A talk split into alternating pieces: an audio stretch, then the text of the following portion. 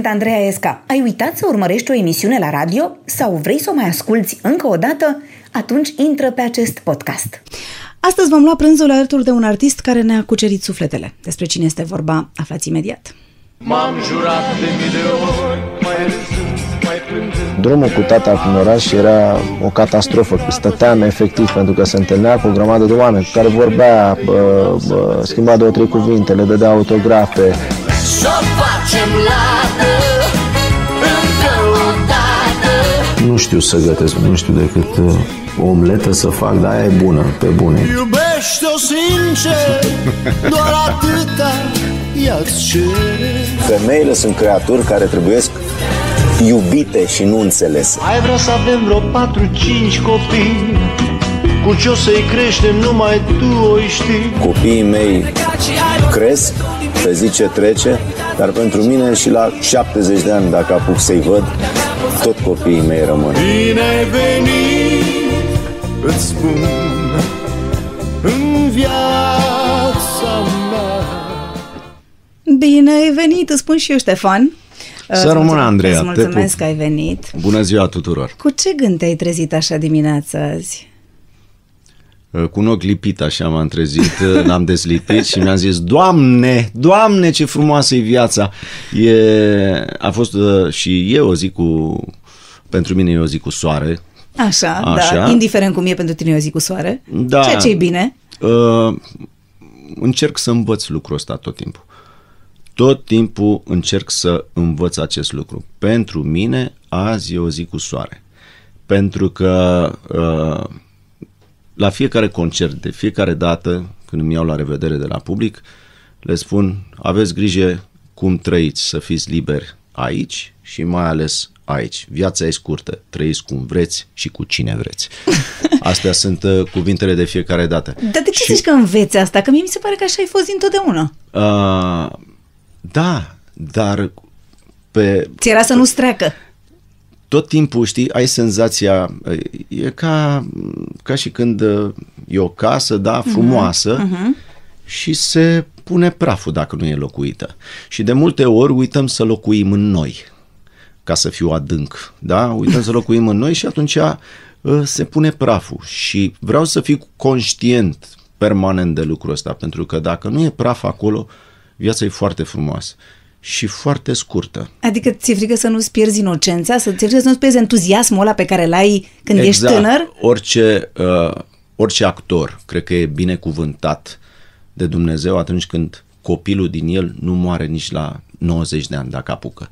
Deci copilul ăla din tine, ăla trebuie să ai grijă de el ca de Sfintele Moaște. Știi că Florin Piersic junior îmi spunea asta despre tatălui, că lui îi place cel mai mult faptul că Florin Piersic și acum are un copil în el. De fapt e un copil și acum la Un vârsta copil lui. mare. E un copil mare. Cu programul cum ești tot așa încărcat până la refuz? Program, am, uh, am perioade, deci uh, am perioade încărcate, dar sunt genul de om care, uh, din păcate, sau nu știu, pro- probabil că așa sunt programat, aleg întotdeauna calea cea mai grea. Deci nu aleg Da. da. scurtătura, nu, aleg cea mai grea. Și când se combină premiere la teatru cu show-uri de televiziune și cu turnee Dacă și s-ar putea în concerte, aceeași zi, da, dacă s-ar ar putea fi în aceeași cel mai zi, bine, știi? nu? Da, cu înregistrări, cu... Da, e, e, e perfect. Întotdeauna, adică întotdeauna, de ani de zile, de aproape 15 ani de zile, programul meu, uh, toamna e cam același. Adică nu se schimbă lucrul ăsta. E cam același. Teatru, emisiuni TV, uh, turnee, concertul de Crăciun. Păi și ce, parcă vara e mai simplu? Vara e mai simplu, nu este cea mai, perioadă, uh, cea mai încărcată perioadă din, uh, din an pentru mine începe toamna. Am înțeles. Eu ți-am făcut așa o scurtă prezentare, dar să știi că există o rubrică, ți-am spus, se cheamă autobiografia în 20 de secunde. Așa că o să auzi un cronometru și când începe să facă țac, țac, țac, țac, zici tu ce vrei despre tine în 20 de secunde, da? Fii atent. E, o să zic ca, uh, tu ești Mircea? nu, și am, am terminat. Nu, Da, nu, da. nu o să zici așa. Uite, vezi că începe Bine. cronometru, fii atent. Autobiografia în 20 de secunde. Nu o să mă grăbesc, dar o să spun așa. Ștefan Bănică, după o idee de Nicu Constantin, de profesie om. Tată a doi copii, meseria adiacentă actoria, uh, uh, cântatul, uh, televiziunea, teatru, filmul și așa mai departe. Și tot ce e entertainment. Gata, a Ia sunat. uite, la fix a sunat, putem să Păi plecăm. da, dacă aș vorbi, dacă aș vorbi despre dacă aș vorbi despre profesia mea, nu prea mi-ajung. Nu-ți ajung vreo șase emisiuni. Nu, e, n-are sens să vorbim așa, dar sunt, uh, nu mi-ajung nu din cauza că vreau să fac pe nebun aici zic, câte lucruri am făcut în viața asta. Ci dar pentru că îți plac. M-am, îmi plac și m-am, m-am dezvoltat pe mai multe, pe mai multe drumuri. Și atunci mi-e greu să vorbesc despre uh, teatru, film, Hai mai aproape de televiziune, microfon. concerte, Așa. Uh-huh. Compoziții și așa mai departe. E, sunt multe drumuri pe care, pe care de fapt n-am, n-am conștientizat că voi merge pe ele, dar uh, și mi, mi le-am asumat, dacă vrei, inconștient. Dar Nu n-ai putea să conștient. renunți la niciuna, așa Îți plac așa de mult că nu... Adică când ești foarte obosit așa și nu zici niciodată, uite, poate dacă n-aș face asta măcar. Dacă încep un lucru mi-e foarte greu, adică nu pot să-l abandonez. Adică dacă am intrat într-o... d- Dacă am intrat ca spectator, eu sunt un foarte bun spectator, sunt foarte uh, corect cu emoțiile mele, cu, cu ceea ce primesc. Și mă bucur de câte ori văd, uh, dacă puteam să mai vorbesc uh, la cele 20 de secunde, aș fi spus că îmi plac la nebunie oamenii interesanți, oamenii talentați care transmit lucruri. Îmi place să fiu în natură, nu-mi plac uh, diletanții cu, pro, cu pretenții de profesioniști în orice domeniu. Îmi plac animalele, nu-mi plac animalele de oameni. Uh, Conform zicalei, uh, porc cu porc și cum da, e? da, da, da, da, da, om, știi? om și porcul la grătar. Și atunci mă, mă implic în tot ce fac. Recunosc, cu vârsta am devenit mai selectiv, adică nu mă mai arunc așa cu, cu brațele deschise dacă știu că nu pot ca timp să duc la, la capăt un proiect. Nu cred. Cred că în continuare faci enorm de multe lucruri. Cred că așa ai vrea să fii mai selectiv și să nu mai faci atâtea, dar de fapt faci. Fac, dar uh, totul are un preț. A, și îmi dau seama, uh, uitându-mă la anul, nu vreau să intrăm acum într-o pasă neagră, dar anul trecut pentru mine a fost o pasă neagră când opt uh, uh, actori, cântăreți au, au, au murit, opt la rând, oameni cu care vorbesc de domnul Beligan, de Mari Moraru, de bă, Adrian Enescu, de Ghiuri Pascu, de Papaiani, de, uh, și de bă, Cornel Patrichi, de George Alexandru. Deci a fost ceva, oameni cu care am lucrat, oameni cu care am avut legături, deci A, și atunci te gândești că poate te obosești gândești- prea tare și că nu te, te... te- bagi, adică ești prea implicat în toată profesia asta ta și ți-e și frică? nu poți nici măcar să te bucuri uneori de ea, pentru că intri dintr-un lucru în altul și faci, de pildă, uh, uh, rar mi se întâmplă după 16 ani de sala Palatului, după uh, recorduri pe care nu mi le-am imaginat vreodată și nici nu m-am gândit la lucrul ăsta, ele au venit de la sine. Adică sunt 300 de mii de oameni care au fost în, în anii ăștia, sunt uh, șapte concerte la rând pe care le-am făcut. Astea sunt recorduri. Poate e cea mai longevivă producție muzicală din, uh, din România la, la nivelul ăsta. Sigur că mă bucur, dar în momentul în care se termină, Tu deja intri în alt proiect. exact, și nu mai apuci să ai uh, acest sentiment de, de, Să se de așeze un pic. Mhm. satisfacție. Mi s-a uh-huh. întâmplat o singură dată, chiar după cele șapte concerte am fost și am văzut-o pe Liza Minelli la New York. Și ai zis că, uite, asta e, asta e răsplata mea. Și uh, mă uitam, mă uitam la, la, la spectacol și pentru prima oară am avut de fiecare dată mă duceam la New York, de câte ori am fost, mă rog, de fiecare dată, cu acest sentiment uh, de uh, umilință, dacă vrei, pentru că plângeam de două ori, odată de emoție și odată de ciudă. Cum o să poți să faci niciodată la acel Că nu nivel. te-ai născut în America. Așa, nu neapărat, că nu pot să fac la, la nivelul ăla la care mi-aș, mi-aș dori. Uh, și atunci a fost pentru prima oară când am realizat, domne, stai puțin, tu au venit 30.000 de oameni care au plătit bilet să mă vadă. S-au bucurat oamenii ăștia. Nu e puțin. Hai să mă bucur de chestia asta. Și, am nu că au stat- venit, dar au venit ani și ani și, și ani. am stat uh, în scaun cu, cu spinarea dreaptă. și m-am uitat cu toată admirația și cu tot respectul, dar de data asta cu spinarea dreaptă, așa, și am avut un sentiment de împlinire. Da, Dar e lasă rar. Că, lasă că nu sunt nici eu rău. E rar, e rar, înțelegi? Și atunci, gândindu-mă la, la oamenii ăștia care s-au dus și care n-au apucat, probabil, în multe aspecte ale vieților să se bucure, îți pui întrebarea asta. Bă, ok, totul Poate e ar trebui să o las trecător, un pic mai adică încet să mai mă ocup totul și e de mine. trecător. Taică mi-a spus un lucru care m-a, m-a șocat atunci, dar pe, pe vremea aia. Dar el fiind bolnav de inimă și doctorul i-a spus, domnul Pănică, lăsați-o mai moale cu meseria. Și ce a spus taică meu? Domn doctor, dar matale când operezi, nu vrei să o lași mai moale? Ia vezi, poți? Nu, nici eu nu pot. Atunci n-am înțeles. Acum înțeleg. Ia lasă-o matale mai moale. Adică cum să o las mai moale? Să mă duc pe scenă să mă prefac, să vorbesc cu jumătate de gură, să Să cânt joci mai așa, puține să- spectacole. Înțelegi? Adică cred că e un consum pe care trebuie să ți-l asumi.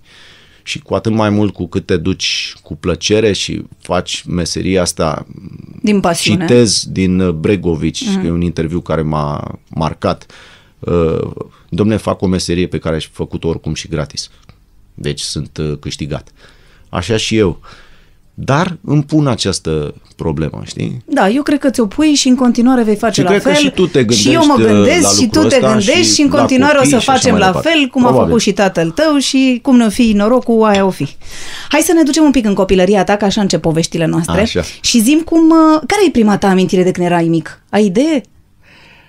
A, țin minte că tata mi-a adus o mașină, uh, ceva, o mașină de asta cu pedale, Da. din, uh, de la Moscova. Uh-huh. Probabil că era un Mosvici, din ce mai țin eu minte, în poze și stăteam undeva pe 1 mai la un bloc și uh, cea mai tare chestie pentru mine, ce țin minte, aveam vreo 2 ani, uh-huh. m-a scos cu mașina pe balcon. Mamă. Tu îți dai seama cât de, cât de tare să fiu într-un maieu de la Tetra sau ce era, Da. cu mașina cu pedale Mosbici pe balcon, Erai un băiat de atunci. la etajul 5.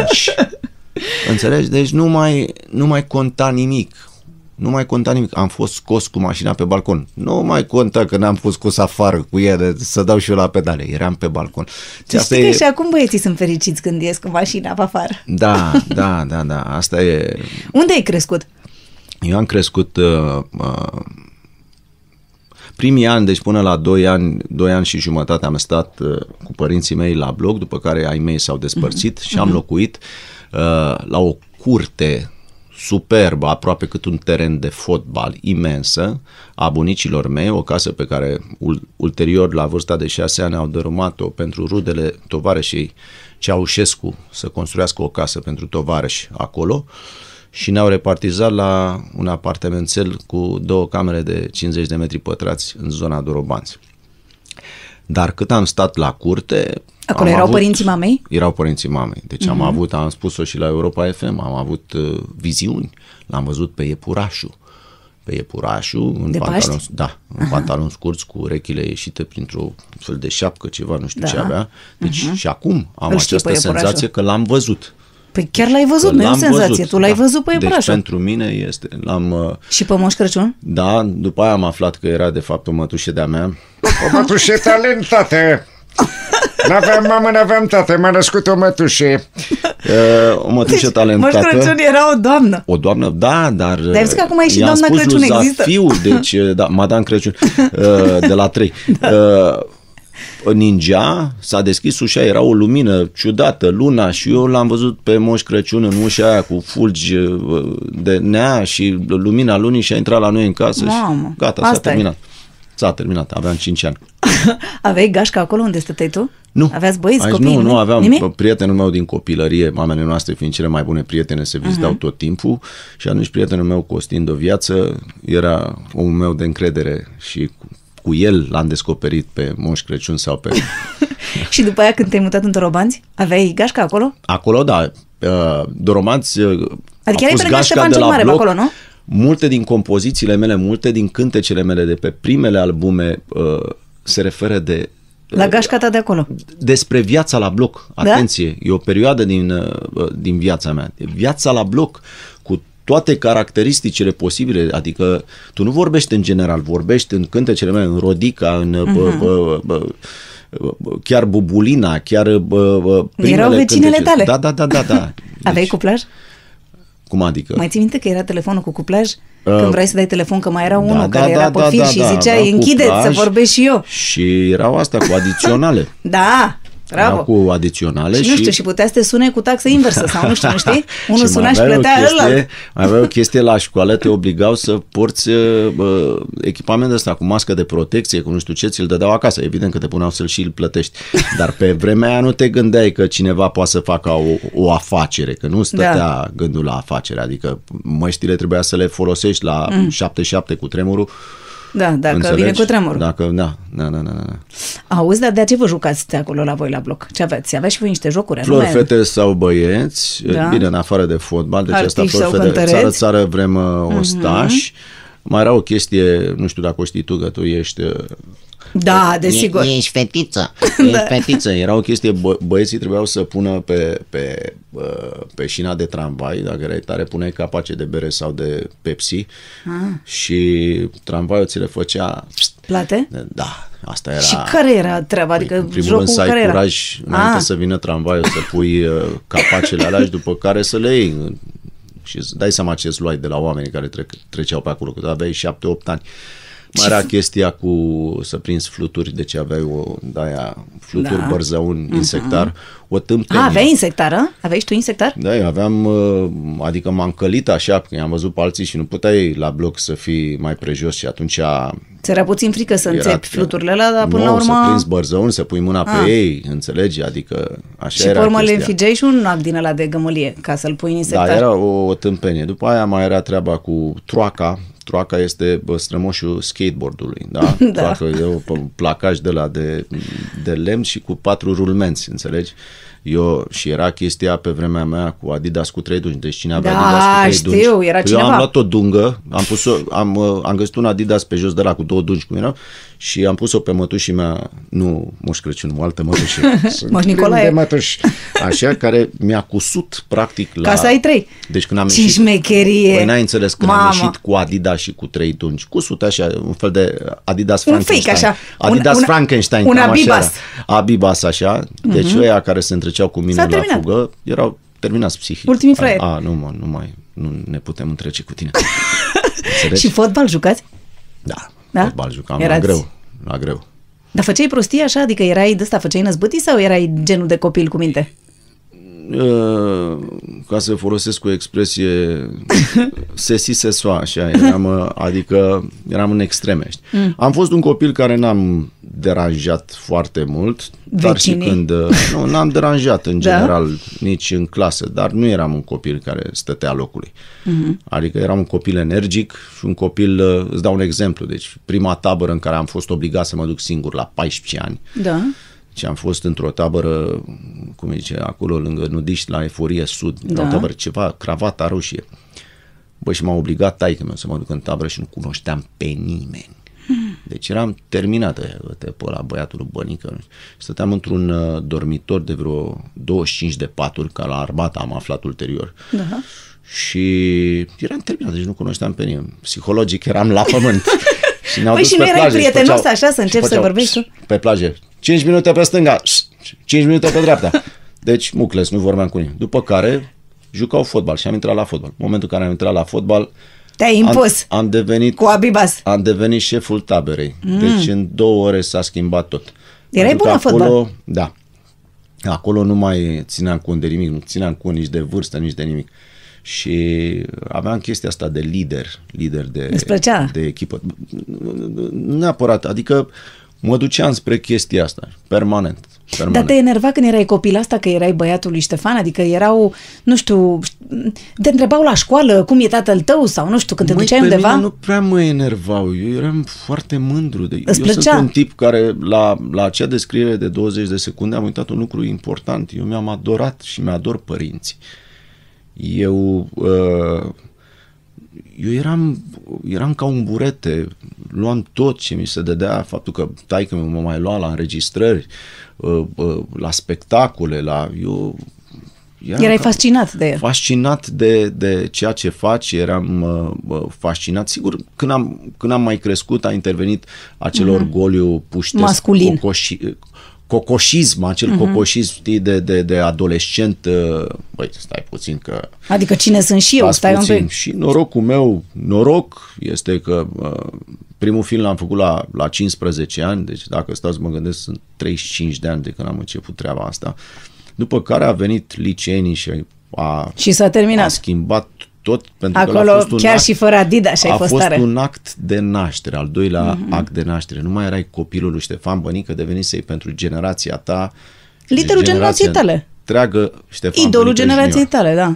Dar Da. nu ți era, adică n-ai, nu conștientizai, nu la vârsta aia, oare pot să fiu la fel de bun ca tata sau dacă o să zic ăștia că ți-am eu nu sunt mai spus bun că sau am știi? făcut inconștient treaba asta. Atunci nu Nu exista te gândeai. internet, nu-și dădea toată lumea mm-hmm. cu părerea. Adică nu te și apăsa exista așa una- tare. Bă, nu m-a apăsat când văzea, îmi vedeam de treabă. Eram student la, la teatru, îmi plăcea foarte tare ce făceam acolo. Bă, Da, bă. atunci când erai mare, da, mă gândeam când erai mic, știi, că Când zice eram- tot timpul, unul, ești băiatul nu știu care, ești, nu știu, habar n-am, dacă te deranja sau nu. Nu.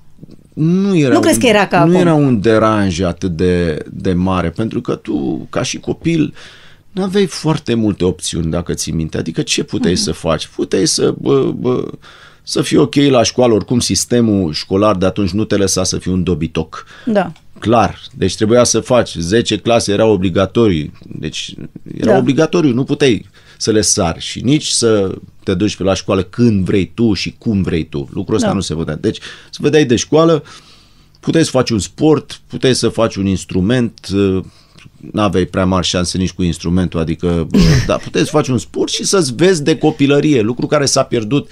Copiii noștri fac atâtea lucruri acum. Da, că nu mai au timp încât să fie ur- copii. Exact, exact. Și asta, asta nu-mi place deloc. Dar uh, nu, dacă mă întreb retrospectiv, nu, nu eram... Când am început și eu să fac aceeași meserie ca și tatăl meu, sigur că uh, Îți puneai întrebări. lucrul ăsta m-a ambiționat, faptul că taică meu Și el ce zicea? Adică el te-a ambiționat, zicea, dacă dacă n-a ia... făcut nimic. Teoria lui a fost, adică, nene, auzi, vrei să faci meseria asta? Băi, decât să vii să zici uh, cu o tavă în mână la teatru, a, int- a venit domnul Conte, a plecat domnul Conte și să pleci, mai bine fă altceva. Asta e tot ce mi-a spus. Și atunci nu l-a interesat sau... Dar cel nu puțin zicea, să- uite, eu cred că ai talent sau... nu, pentru Nu. că în fața lui nu prea aveam uh, manifestări artistice Mhm. uh-huh. cât am fost adolescent și în perioada de schimbare 14-15 ani. Erai mai apropiat de mama sau de tata așa dintre părinți?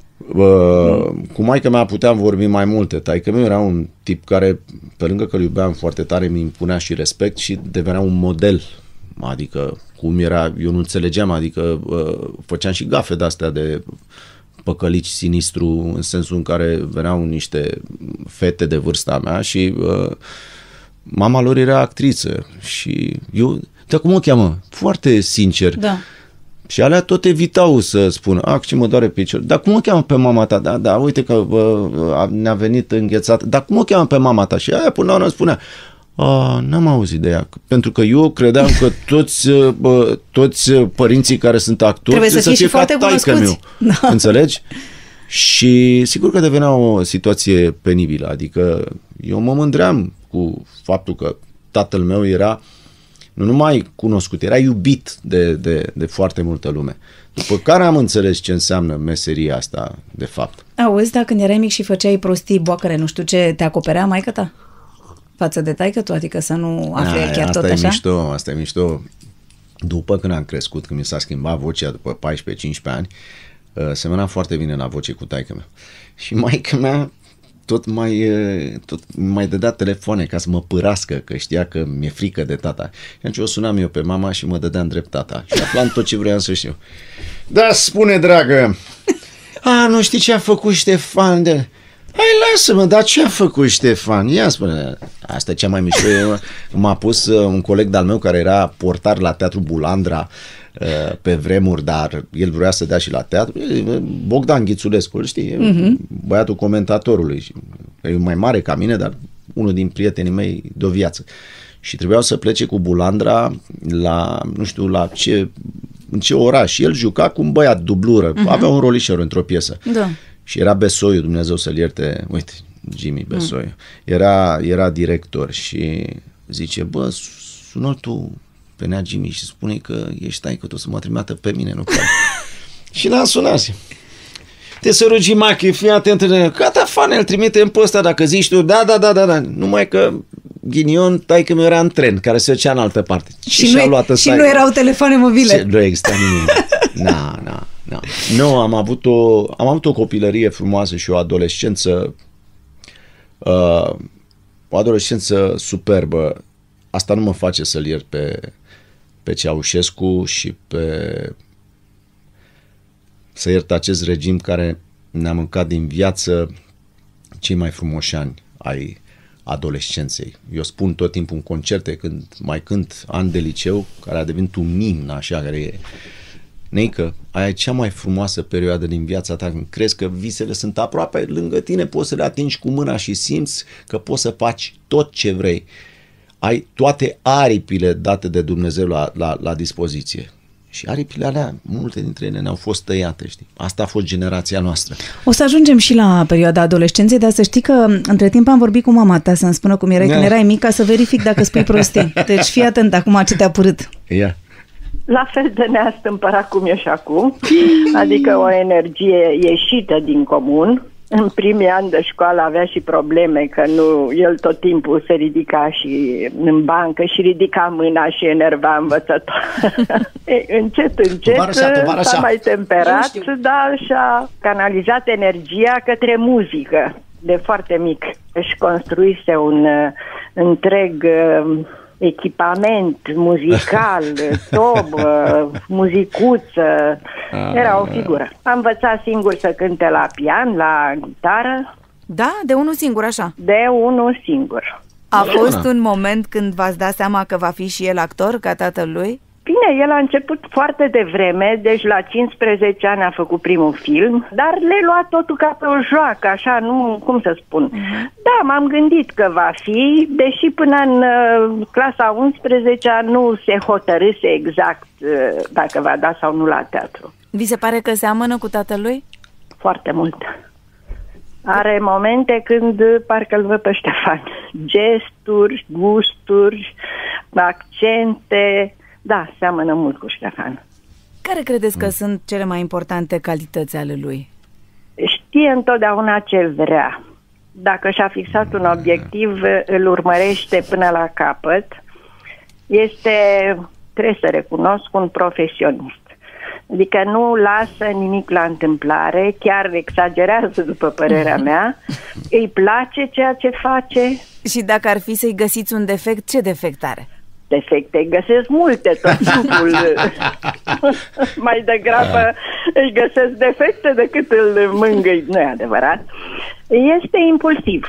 Asta mă deranjează că este foarte impulsiv, dar în același timp imediat îi trece și totul e în regulă. Dumneavoastră credeți că ați învățat ceva de la el? Că de obicei doar copiii învață de la părinți. Uh, da, da de multe ori da îmi dau seama că uneori e mai înțelept decât mine. Aveți un mesaj pentru că o să vă asculte la radio. Ia zi, Mesajul meu este că sunt mândră de el și că o să-l iubesc întotdeauna și o să fiu alături de el. Mm, nebunule! Frumos! Frumos, cum ar zice Pașaman. Deci vezi, așa erai tu, erai energic de mic, n-ai ce să faci. Unde să te calmezi acum? Scoate din cap ideea asta.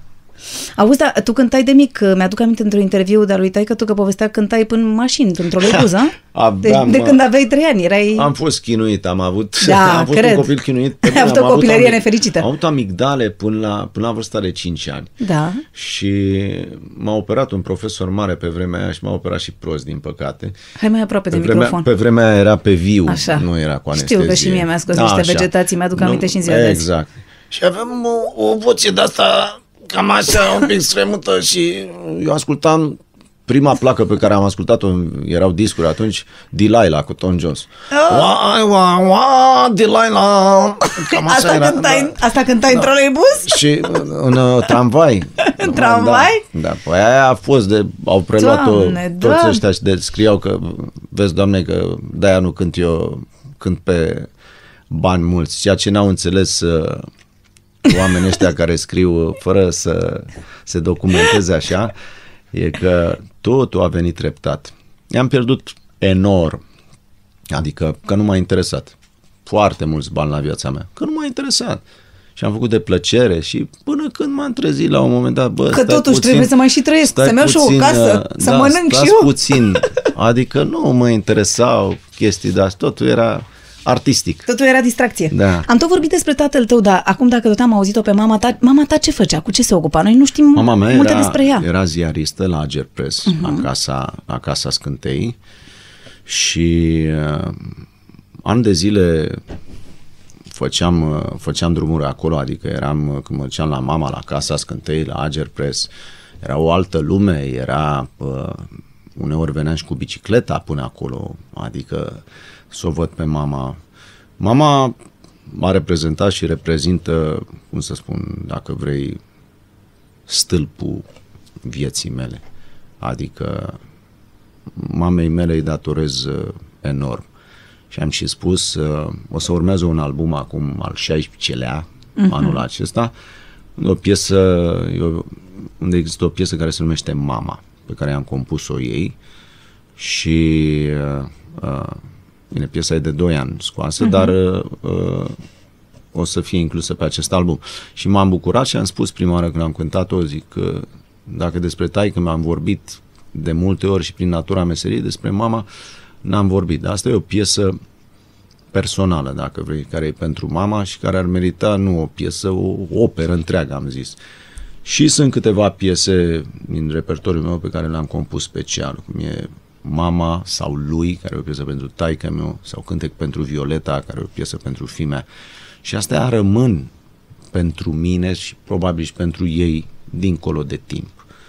Și e un, e un sentiment, un sentiment e greu de exprimat în cuvinte. Dar uh, Îți mama, este, mama ți este cea mai apropiată persoană? Adică cu ea poți să vorbești despre orice, orice, oricând? da, cu mama pot să vorbesc despre orice. Da. Iar, și ai putut întotdeauna? Adică n-ați avut subiecte, nu știu, tabu Da. sau care da, nu vrei dar să le... mama are un mare merit și asta, asta e de recunoscut pentru mine tot timpul. Maica mea a știut să mă, să mă țină în frâu dându-mi uh, Libertate. senzația, dându-mi senzația că sunt liber la vârsta la care a trebuit, ceea ce este extraordinar. A avut încredere în mine. Ea mă conducea ca orice părinte, că de aici am învățat. Ca părinte, cred că trebuie să-ți E ca bicicleta aia cu, știi cum au începătorii când Da. au copii, au și două rotițe de la mici, Mm, știi? ajutătoare. Ajutătoare. Și când le scoți rotițele, tu trebuie să fii rotițele. Dar el direcția și o alege el. Trebuie doar să fii rotițele. Și asta a făcut maica mea cu mine. La școală unde ai mers? Uh, mi-am făcut uh, școala 15, care acum nu știu cum îi spune, e liceu acum, uh-huh. dar e aici lângă Poștă pe Dorobanți uh-huh. și după aia Caragiale. Dar nu te-ai gândit să mergi la o școală de muzică sau ai tăi n-au vrut să te dea Dar la o n-am școală de făcut muzică? muzică. A, Nu. a vrut maica mea să mă dea la șase ani Că mă la gândesc dacă vioară. au văzut că ești așa de Asta e o talentat, de ce discuție. nu te-au dat la, știi, a la o vrut să școală mă de dea muzică? la vioară, nu înțelegi? Mm. Și profesorul m-a întrebat, puișor, la ce vrei să cânti? La gitară electrică, nene.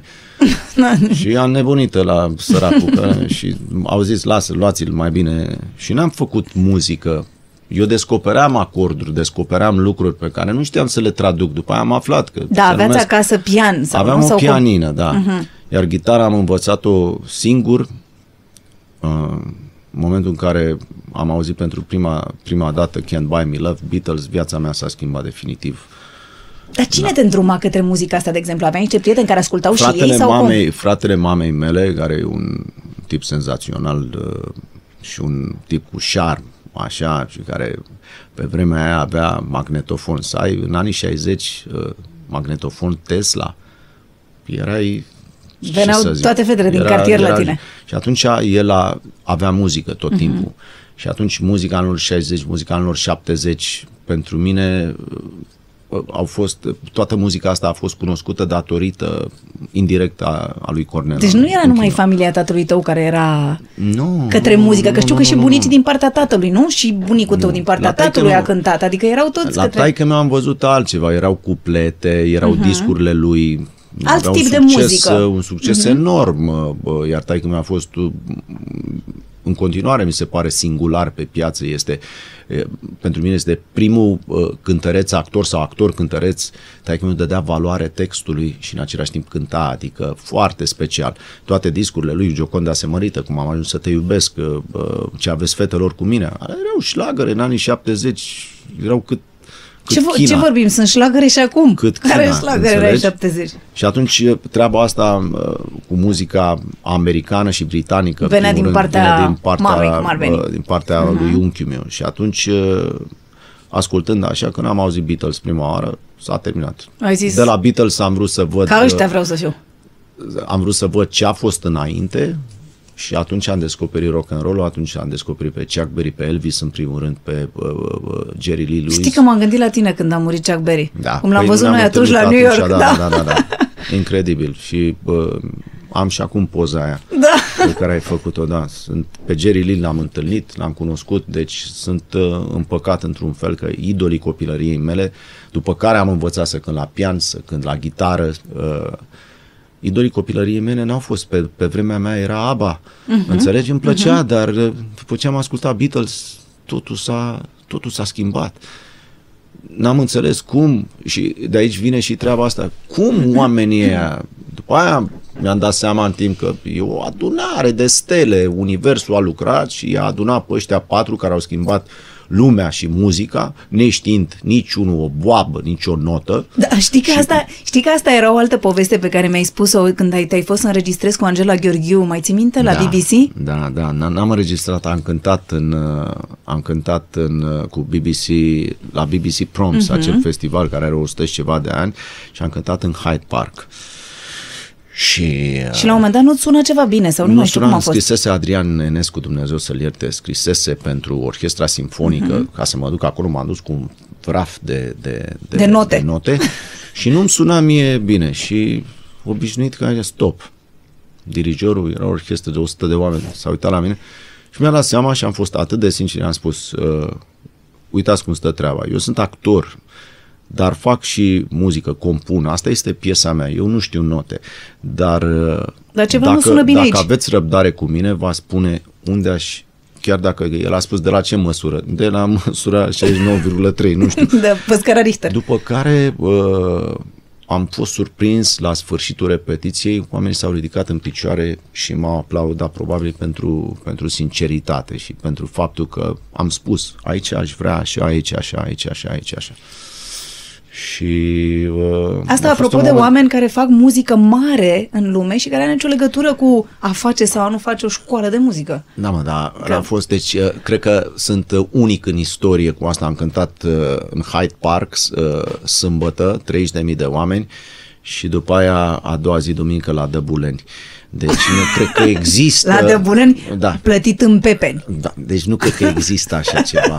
Nu cred că există Pe așa asta ceva. e, asta e, asta Da. e din categoria România te iubesc, știi? Da, da, da, da, da, Azi da, când da. la Dăbuleni, mâine îi spui Da, da, dirijorului da, de la da, da. BBC Da. Că ceva nu sună bine Și pe nu aici. sună bine, la Dăbuleni, totul e perfect, totul e Exact. perfect.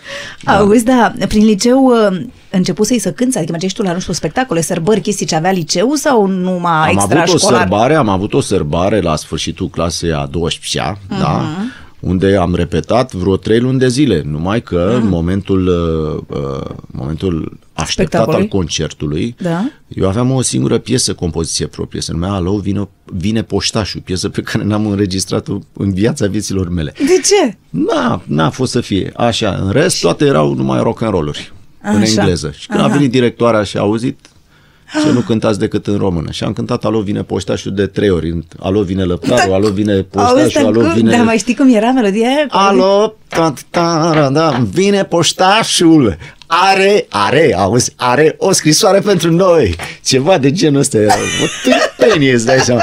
Alo, vine poștașul, adică vorbeai și la telefon. Ăla îți dădea telefon și zicea, alo, vine poștașul. Oh, mă, da, da, da, da. Da. Și nu, la- v-a, nu v-a lăsat să cântați în engleză că nu, era... Da, n-aveai voie, da. N-aveai voie. Dar noi asta am făcut trei luni, ne-am pregătit, înțelegi?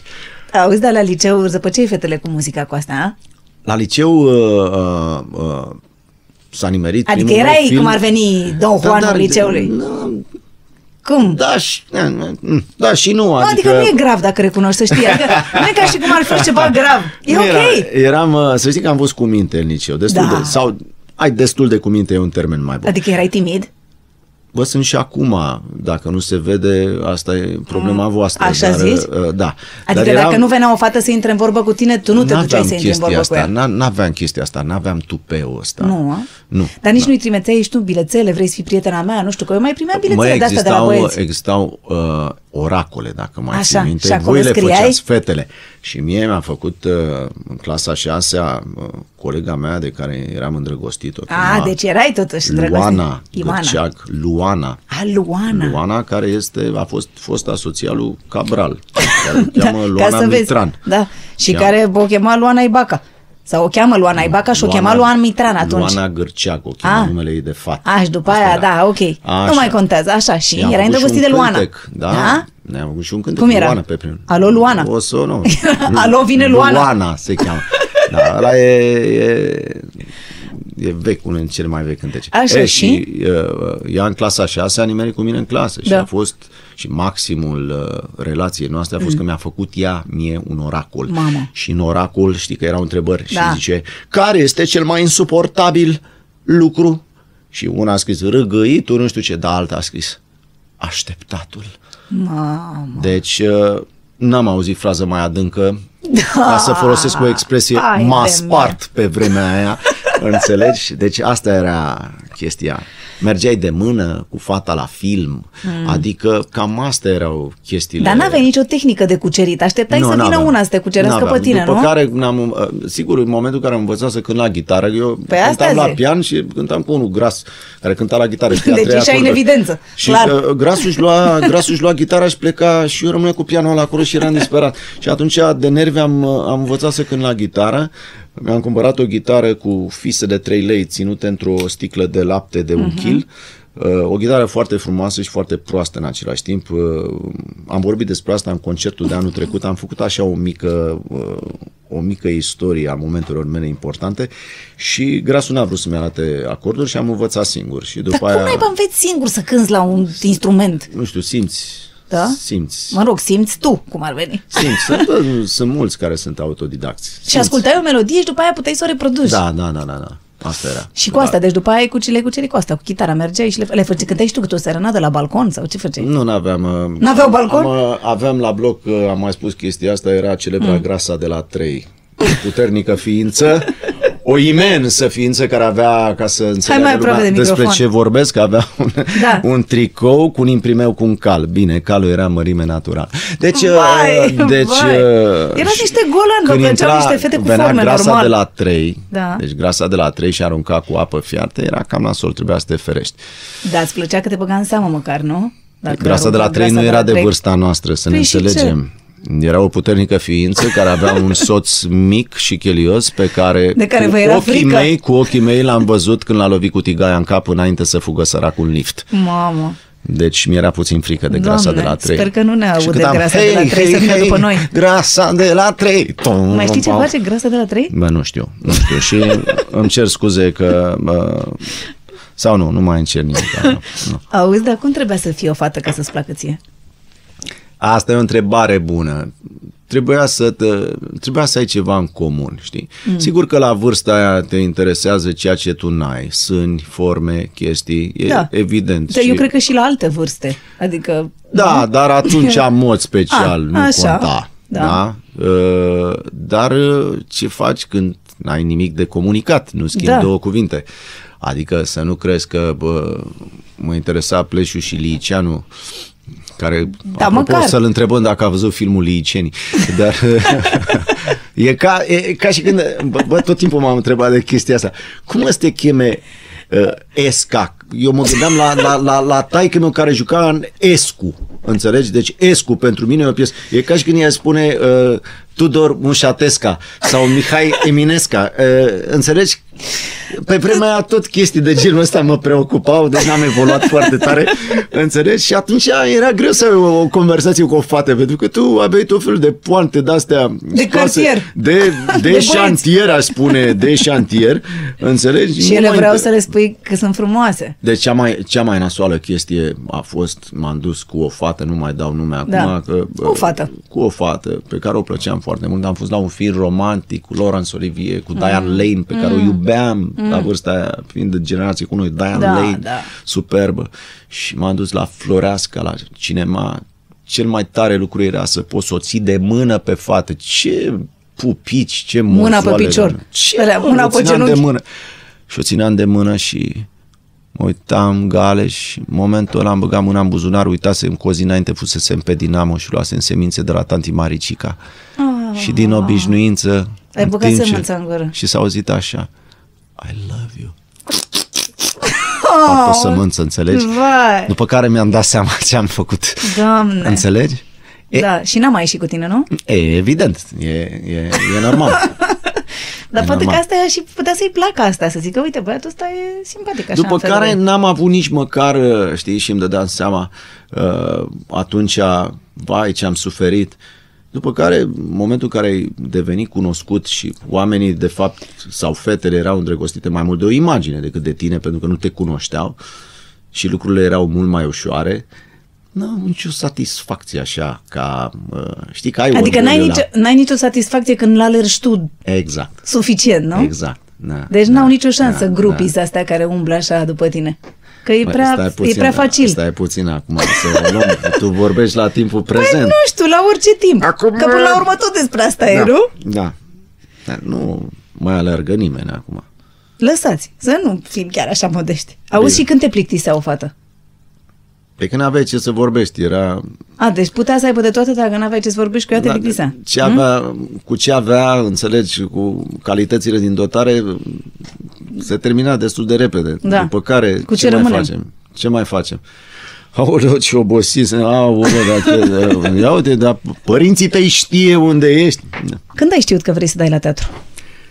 Bă, a- am zis-o, a devenit un fel de Mm. poantă asta, știi, mm. că bă, la 5 ani aveam trei meserii în cap. Uh, actor, clov sau milițian. După care mi-am dat seama că ultimele două meserii seamănă prea mult între ele, așa că am Trebuie ales, să alegi o a treia. am ales să fiu actor. Știam de la 5 ani că asta vreau să fac, doar Da? că nu știam ce trebuie să fac pentru asta, știi? Mhm. Deci am ținut-o, mama a spus acolo că în clasa 11 în clasa 11 am fost dărâmat puțin că uh, Te-ai lăsat o fată? nu, nu, nu, nu, am fost dărâmat de, de, uh, de condiția Actorului. actorului, că nu știam ce să fac, domne, uh, taică mi-a spus cum e treaba asta, m-a speriat cu chestia asta, că dacă n-ai să reușești, și am zis că am avut o perioadă de o lună de zile în care am zis, mamă, mă fac comentator ca și Cristian Țopescu, că pot să văd țări străine. Asta, asta a fost singura Idolul chestie. meu e Cristian Țopescu. Că Gata, nu- m-am hotărât. Că nu, tu nu ieșeai din țară atunci. Deci Mhm. nu exista niciun fel de deschidere. Dar uh, m-a ținut o lună de zile. Am știut că asta vreau să fac, instinctiv. Și ai făcut pregătire să intri la Făcut pe- facultate? Pregătire cu Petrică Gheorghiu. Mhm. Petrică, am fost uh, elevul lui Petrică Gheorghiu, pe care îl pomenesc tot timpul, super actor, un mare actor, și care pentru mine a fost de un ajutor enorm. Țin Dacă- minte și acum uh, jucau Furtuna și tata juca împreună cu Petrică Gheorghiu la Bulandra, m-a dus la spectacol și tata a zis "Ate, Petrică ia pe ăsta și spune că asta e o meserie care nu e, nu e de hobby. Da? Dacă are ceva, bine, dacă nu, trimite la casă. Asta a fost tot. Iar Petrică Gheorghiu mi-a dat încredere. Bine, m-a, m-a terminat psihic, adică Te-a și școlit înainte m-a să-ți dea terminat încredere. psihic, m-a terminat psihic, m-a întors pe toate părțile. Ba eram bun, ba eram foarte Dacă prost. îmi repetai, îl mai întrebai și pe taică tu dacă Nu. faci bine sau repetai cu el? Nu, nu ha? dar abia după ce am interesul uh, tatălui meu pentru mine ca, ca actor, a fost de-abia după ce am intrat la institut, după ce am dovedit. Și venea După la care- piese, venea la tine să te vadă? Venea, venea la fiecare piesă. Și venea. zicea după aia, trebuia să faci mai bine aia sau nu? Nu sau? zicea, țin minte, uh, cea mai mare laudă a fost, uh, țin minte că prin 90 uh, sau 91, când am Mhm. făcut premiera la Licenii Rock and Roll, deja era o efervescență, apărusem și cu Emilia, uh-huh. mă rog, și aveam la scala premieră și el stătea și în momentul în care m-au prezentat, atunci era, erai pe val, era uh-huh, uh-huh. toate la un loc așa, s-a a început să urle, s-a ridicat în picioare să mă aplaude și l-a rămas jos și plângea. Hmm. Era și, mândru de tine. Da, și eu am fost de, de fiecare dată, eram mândru de tatăl meu cum mergeam la spectacol și de câte ori ieșea la aplauze, el, aplauzele se întețeau și zic, bă, măcar jumătate dacă aș putea să-i ofer din chestia asta și cât am avut timp uh, i-am, uh, adică a fost și el mândru la, la rândul lui și asta e un lucru care mă umple, știi, de, de, de, de satisfacție pentru că el a fost un model pentru mine. Ba, așa vreau să ajung. Înțelegi? Și uite că ai reușit. Da, dar nu, nu mi-am propus să fac meseria asta ca să am succes. La mine, într-un fel, succesul era obligatoriu ca să pot să ies de sub uh, uh, aripa lui, dacă vrei, știi? Și mă bucur că nu am tras eu pentru asta că a fost să se întâmple. Da, a fost să se întâmple, dar ai fost și un om care a muncit tot timpul și care ai da. fost foarte dedicat și care ai fost foarte pasionat. Nu e ca și cum ar fi venit un succes și peste sunt, tine uh, ne, dar nemuncit. M- m-am învățat un lucru extraordinar. Succesul este foarte ușor de obținut și foarte, foarte greu, greu de, menținut. de menținut. Da. Păi. Asta mi-a spus. Și el m-a trezit, adică bă, m-a trezit după licenii, am luat o palmă la figurat cât am putut de tare. Ce ai făcut, mai Ai făcut un film? Un film? Asta înseamnă carieră. Faci ceva pe el de film. Trezește-te, bă, băiatule. Trezește-te. Gândește-te la altceva. Uită-l. Și a avut dreptate. Și probabil de asta sunt, fac un lucru și Începe uh, altul. când eram la Dansez pentru tine, lucrurile astea probabil m-au influențat și mi-a spus, pentru că tu știi foarte bine, 8 ani de zile peste 100 și ceva de emisiuni în direct, toate problemele unor oameni la care nu puteai să rămâi indiferent. Uh, ca un sistem de apărare, când plecam cu mașina acasă, încercam să uit absolut tot. Tot, să mă descarc de aceea. Nu puteam să dorm nopți întregi, adică după dansez de la 1 până la 1 jumate, 2 când ajungeam acasă până la 5, nu puteam să dorm. Pentru că toată energia aia pe, cu problemele oamenilor din jurul tău, cu cazurile respective, știi?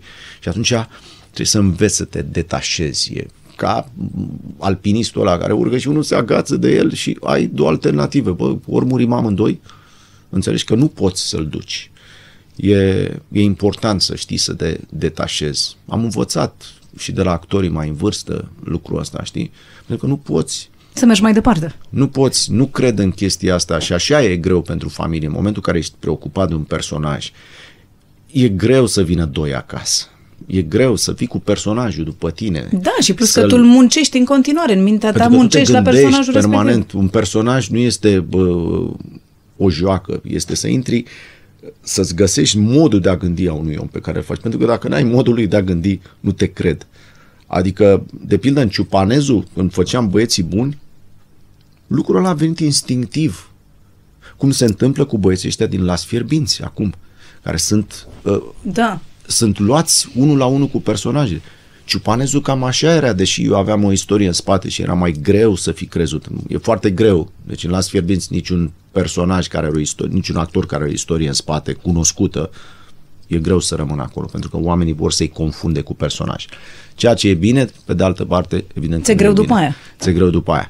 Dar uh, când lucrurile vin, când modul de a gândi a personajului vine, atunci ți-e mult mai simplu. Ai vorbit de Emilia Popescu. E o întâlnire importantă din viața este ta? Este vorba de Stella Popescu Junior, cum mi-a da. spus un taximetrist. Da. Așa ți-a zis? Acum 20 ceva de ani a apărut noi la televizor și un taximetrist i-a zis, bine, și ea fraiera mi-a zis și de atunci așa a rămas. Noi ne spunem Stella unui altuia. Și a spus, vă știu. Și a, da? Nu, nu, nu, vă știu. Nu spune cine sunt, sunteți uh, uh, Stella Popescu Junior. Deci cum să-i spui, mă, E prea tare unei, asta. Unei femei. Mi se pare prea tare Stella asta. Popescu Junior. Da, păi da, e o combinație între voi doi și părinții voștri. De Stella fapt. este, sau Emilia este ah. este o întâlnire probabil deloc întâmplătoare. Suntem doi oameni cu o chimie cum rar găsești și sunt mândru să spun lucrul ăsta. E, e foarte rar în viața asta să poți să te întâlnești cu un partener de scenă și cu un om cu care sunt prieten și uh, de atâția ani e ca și când aș, ști, aș cunoaște Dar de erați viață. mici când v-ați cunoscut? Adică Ne-am, sau vă știți? ne-am cunoscut la institut. facultate, nu? La facultate. Uh-huh. Am și zis, am făcut un moment cu ea în concertul de Crăciun de anul trecut, uh-huh. în care am vorbit despre momentele importante din viața mea și evident că întâlnirea cu ea, am zic, nei, că era una pe hol la institut cu ochelari, care era, ei era frică de mine pentru că credea că am ochii violet ca lui Liz Taylor. și am și zis, bine că nu mă confunda cu Nicu Constantin săracul, știi? După care am, uh, am dezvoltat uh, lucrul ăsta, ne-am întâlnit și așa a început uh, Popeasca și Bănică, evident având ca model uh, Stella Popescu și Ștefan Bănică. Hai că să știi că am vorbit și cu ea despre tine. De-aia te-am întrebat despre ea. Aoleu! Să vezi, să vezi tu ce zice ea de tine. Ia să văd. Ia, fii atent. Mm. Ștefan ca prieten e foarte devotat, neschimbat și un foarte bun sfătuitor. Lui însuși nu-și dă sfaturi așa de bune. nu, nu. păi de-aia are pe voi. Nu prea ascultă. Nu? Mm. Nu, nu. Adică nu știu care din noi ascultă. Și ca partener de scenă cum e? E foarte bun. Pe scenă e puțin altfel, pe scenă e mai... uh, E unul dintre cei mai disciplinați actori pe care i-am cunoscut. Este foarte ușor să fixeze lucrurile spre deosebire de mine. Ce-ți place cel mai mult și cel mai mult la el? Îmi place foarte mult că putem să stăm și fără să vorbim, să ne simțim extraordinar de Ne bine simtem și de bine. confortabil. Este un cuvânt pe care am început să-l folosesc acum la maturitate. Și cu ce reușește să te scoate din minți? Că bănuiesc că face și asta. Da, da, da, da. Și eu îl scot pe el din mine. Da? Și tu Să cu ne ce scoți înțelegem. din minți? Asta știi? Cred că știu, da. Cu Taci! partea moale a caracterului meu, cu gradul meu de suportabilitate. Care e cea mai plăcută amintire legată de el? Bănuiesc că aveți o mulțime, dar poate e una Da, care îți vine foarte așa multe, în foarte, minte, foarte nu știu, când te multe. gândești la el și e una care ți-e mai dragă, mai apropiată. Una dintre cele mai frumoase amintiri a fost uh, noaptea, o, o călătorie Iași-București cu trenul de noapte. Am stat pe culoarul trenului, amândoi de vorbă toată noaptea. Până la urmă ne-am așezat pe jos cu o sticlă de vin și am depănat uh, amintiri. Și am vorbit mult despre părinții noștri, despre tații noștri care erau cumva așa prieteni și a fost una dintre acele nopți când uh, eram pur și simplu doi, încă doi copii aspiranți. Asta e ceva foarte frumos care el a păstrat. Încă e un băiat care visează să ajungă undeva. Ce crezi că ai învățat tu cel mai important de la el? N-am învățat că nu pot să învăț, dar aș vrea să învăț de la el. Puterea de a, de a fi extrem de concis și de a tranșa lucrurile. Dar el crezi că a învățat ceva de la tine?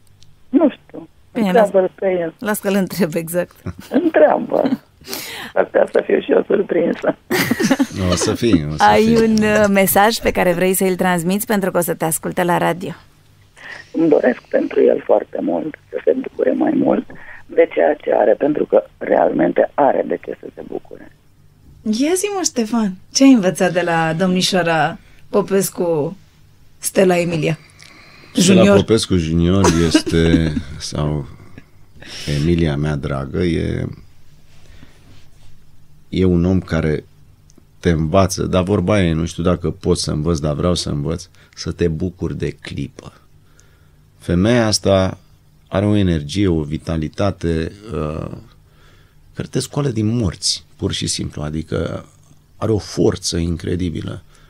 Și e de învățat să te bucuri, să te bucuri pentru lucrurile simple care ți se întâmplă. Și ea știe foarte bine la ce mă refer, dar uh, important e că după atâția și atâția ani există această chimie. Vorba e, putem să stăm fără să ne spunem nimic, ne înțelegem din priviri, când lucrez cu ea pe scenă mi-e foarte ușor, fie că e vorba de teatru, fie că e vorba de televiziune, fie că e vorba de emisiuni. Uh, Ai văzut ce zice? Că tu ești mai serios, mai conștiincios și ea e mai rebelă, așa e pe scenă? Nu, e dezordonată, dar asta nu înseamnă că... Întârzie, dar nu e nimic. Când vine, Am e avut bine. o, Na. când am făcut primul nostru show de televiziune la TVR prin N-a 90, apărut.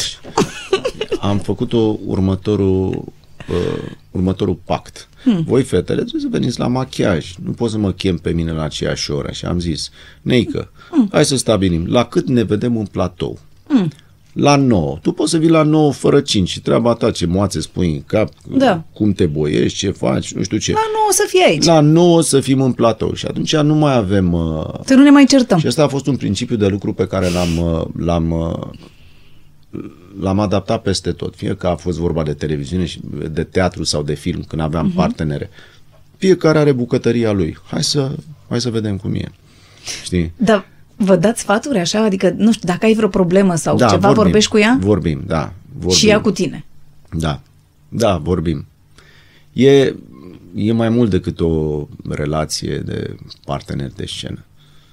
E mult mai mult și e foarte greu. Eu, eu în general păstrez, uh, uh, sunt destul de conservator și prietenii mei sunt puțini, dar în orice caz sunt foarte vechi. Adică prieten, prietenia noastră durează de niște zeci de ani, ceea ce e extrem de important. Nu-mi plac, ți spuneam în pauză, nu-mi plac uh, genul ăsta de uh, relații uh, astea de consum. De, De o vară. de o- Prietenii da, de o vară. Da, da, sau De mu- cunoștințe. muzică de o vară sau uh, emisiuni de o vară. Nu, nu-mi plac. Mie îmi plac lucrurile care lasă amprente. Adică care uh, influențează apoi și care creează tradiții.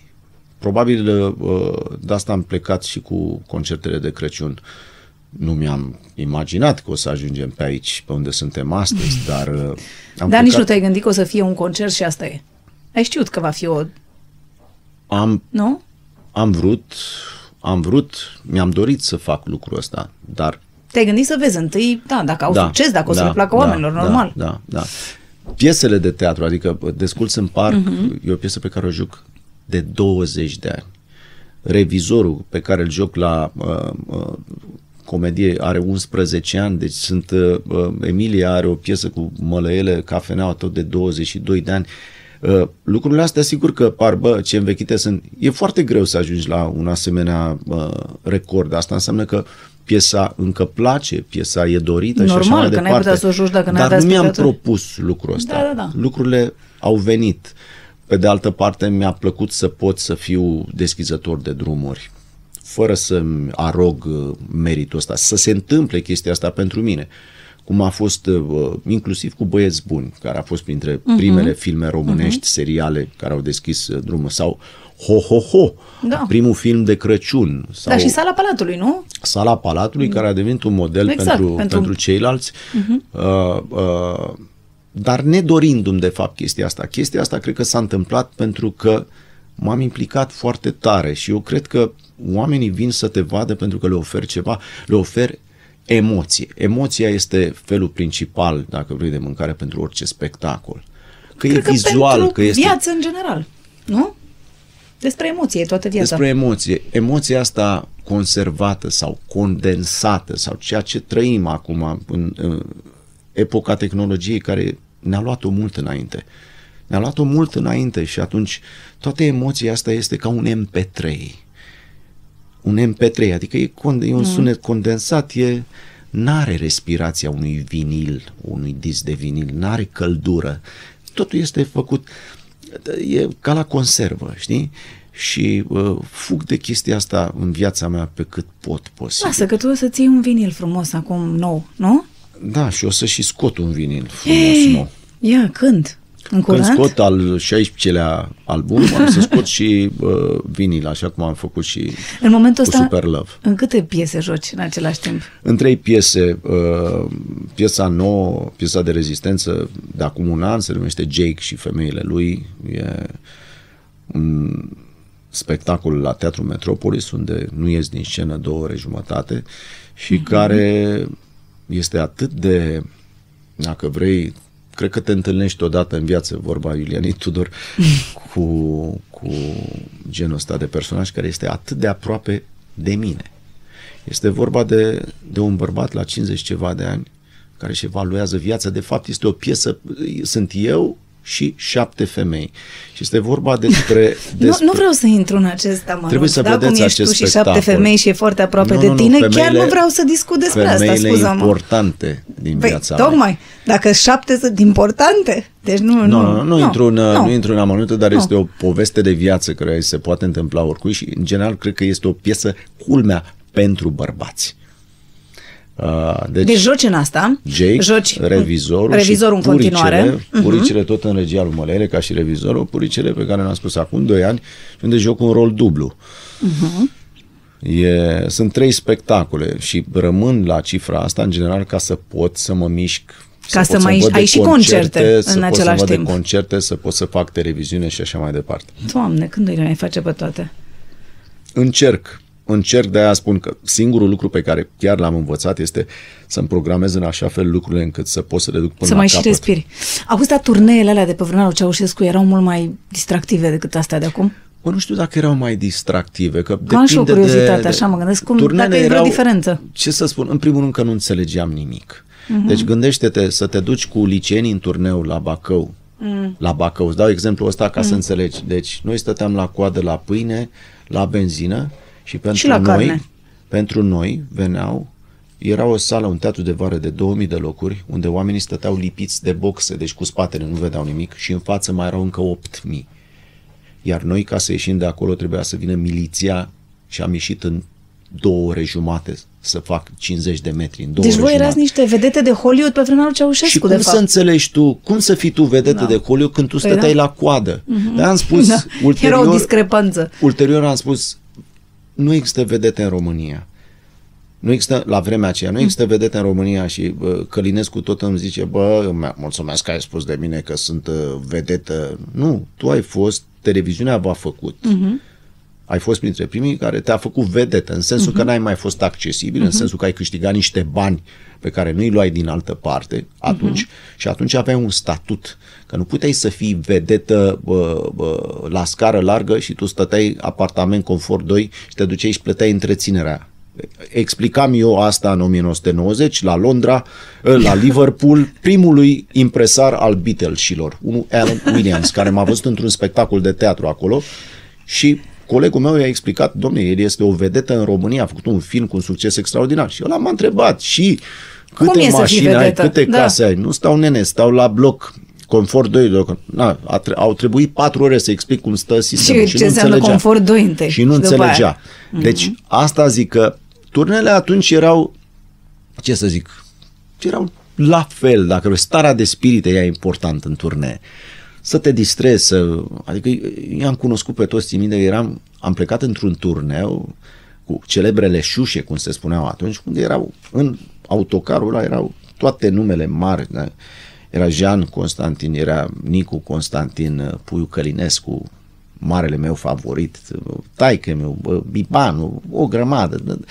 E, și eu, eu eram înnebunit pe Neapuiu Călinescu și îl puneam pe Nicu Constantin, care era finul nostru, tata la... Mhm, Zic că bagă ceva, zic, bă. Măscărici bătrân, i-a zis și Puiu Călinescu. Ei, Constantine, i-a făcut măta mașină de spălat de ai rămas cu ochiul așa. Și după aia a zis, hopa, te-am visat că trăiai. Și am murit. Tu îți dai seama că eu luam parte la, la chestia asta, iar puiul mi-a zis mie odată la un spectacol la sala Palatului, de, recitam niște chestii și cântam un cântec la sfârșitul prin 90. Mhm. Păi știu, bravo. El nu stătea să urmărească, el a stat să mă urmărească și după aia a venit nevastă Mhm. și a zis, băi Dihanie, a două bere. Deci, uh, uh, eu am trăit lucrurile astea, am cunoscut pe Dinică, am Și avut asta nu, nopți. nu le mai regăsești acum, nu? Nu. S-a pierdut acest, această boemie. Această Dar boemie crezi că în de care... ce? E în f- după fuga asta de bani sau Evident. oamenii nu mai sunt la fel de valoroși? Sau... Sau... Îți mai spun un lucru care probabil, nu știu dacă l-ai discutat, pe vremea aia existau cât de cât salarii egale. Oamenii Mhm. erau egali dintr-un punct de vedere, Mhm. cel puțin financiar. Mhm. Și atunci, uh, iar oamenii care erau în, în artă Mhm. aveau o altă legătură, pentru că Nu se invidiau din cauza banilor nu, sau nu? nu? prea Sau- și nici nu aveau mari oportunități, nu erau niște Da. diferențe Mhm. bă, fantastice, știi? Și atunci exista boemia asta, Prietenia exista, aia care nu mai Exista. e la Șarpele fel. roșu poate a fost ultima uh, oază a boemiei reale pe care eu am, am cunoscut-o și, și am fost acolo. Nu s-a, s-a pierdut treaba asta. Nu mai e Tot Auzi, dar în toată viața asta nebună a ta, ai avut timp totuși să faci și niște copii? adică, cu, cum e Ștefanel? A crescut. A Seamănă cu crescut, tine. A crescut. Mm. Mm? E la o vârstă e la o vârstă foarte periculoasă acum, e o vârstă când uh, trebuie să ai grijă spre ce te în drum și mi-aș dori pentru el să fie să fie cu picioarele pe pământ, să fie mai puțin influențabil și să-și vadă de, de, de drumul lui. Dar uh, e un copil tare bun. Iar Violeta este este o bombă cu ceas. da, cu cine o semăna, doamne, n-am văzut Este așa o ceva. bombă cu ceas. și au crescut frumos amândoi. Au crescut frumos amândoi. Sunt... uh, Adică sunt Dar ți se pare că Ștefan seamănă cu tine și cu taică tu? Adică continuați cumva... Seamănă, seamănă, seamănă fizic, Mhm. seamănă, adică mă uit la niște poze din perioada aia cu mine și e unul la unul, doar cu mențiunea că el e mai frumușel. Dar uh, uh, Mai cu ochi verzi, nu? Parcă are ochi verzi, nu, Ștefan? Sau așa mai... Albaștri. Albaștri. Că mi-le aduc aminte când era foarte mic și dansa Da. cu Alexia la, nu știu, Da, începuseră da, să e facă dans talentat sportiv, știi? la dans, e talentat la dans în continuare, e bucătar talentat, are multe, multe aptitudini, l-am văzut și la teatru pentru că l-am dat nu pentru a-l face actor, ci Mhm. pentru a-și dezvolta încrederea în el. Și merge la, Are un, nevoie. la cursuri de teatru sau? Merge la niște cursuri de Mhm. teatru, evident, Mhm. pentru exerciții, nu Mhm. pentru a juca teatru la 15 ani. Mhm. Hal, Hamlet în Spielhosen. Ce să joci? N-ai ce să joci, dar e, e, e Iei un contactul cu exercițiu, scena, e cu un oamenii, cu exercițiu. vezi dacă ți-ar putea plăcea. Și are. Bine, atunci să vezi cum te descrie și el pe tine. Nu se văd. O persoană foarte activă, prietenoasă și foarte haioasă. Ce-ți place ție cel mai mult la el, dacă ar fi să alegi ceva? Simțul umorului. Ce-ți place să faceți împreună? Să ne plimbăm cu bicicleta.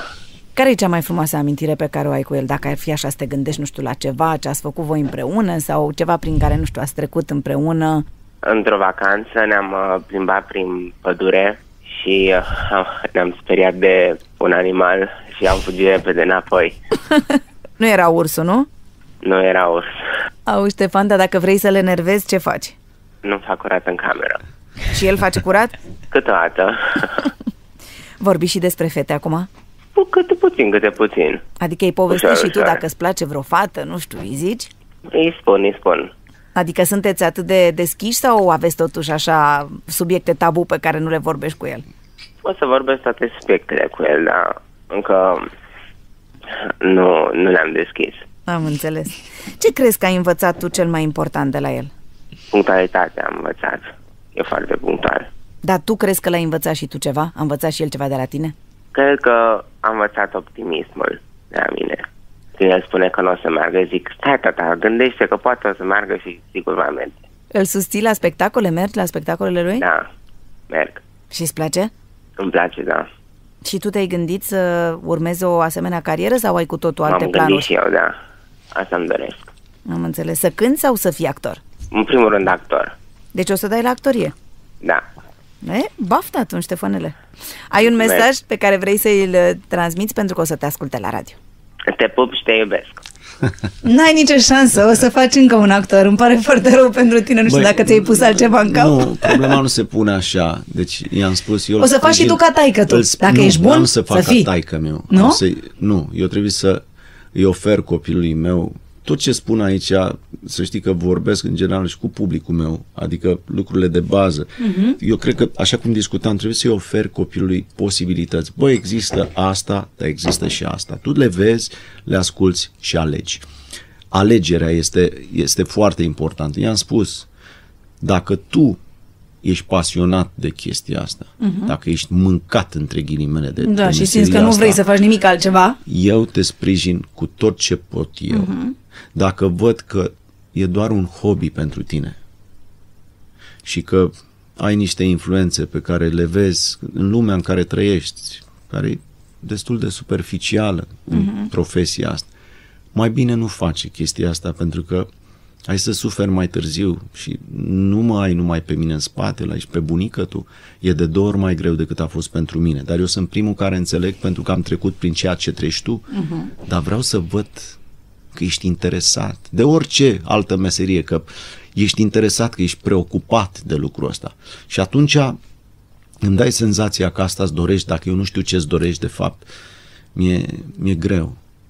Mi-e greu să aleg și nici nu vreau să aleg pentru tine. Îți, îți spun doar ce pot eu din experiența mea, dar tu va trebui să, să, să intri singur în apă și să înnoți. Eu să intre singur, dar să știi că amândoi deocamdată vor să facă ce faci tu. Să dea Dumnezeu Adică- adică... să facă, dacă asta își dorește, să fie de o mie de ori mai talentat ca mine și uh, să aibă de o mie de ori mai mult succes. Nici cu Violeta să știi că n-ai mai multă, adică, uite, stai, stai puțin, nu zice nimic. E foarte iubitor, deși e strict, are o metodă foarte bună de a înțelege lucruri. Și amuzant? Da. Auzi, dar știi ce am, um, am văzut că mi-ai spus tu rândul trecut, că amândoi faceți omletă bună. Cine face cea mai bună omletă până la urmă? Eu, normal. și îi faci și lui? Mhm. Spunem, da, se mai și supără pe tine? Da. Și după Da. aia vă împăcați? Mhm. Cum faceți când vă împăcați? Tu își ceri iertare sau cum? Sau el? Depinde de situație. Ce-ți place să faceți împreună? Să jucăm cărți. Și cine bate la cărți? Eu și apoi aruncă cărțile pentru că se supără. În afară de cărți? Ne jucăm afară fotbal. Ce Cântați la pian? Da. Da? Mergem afară cu bicicletele. Dar spune când o să fii mare, ce-ți dorești să te faci?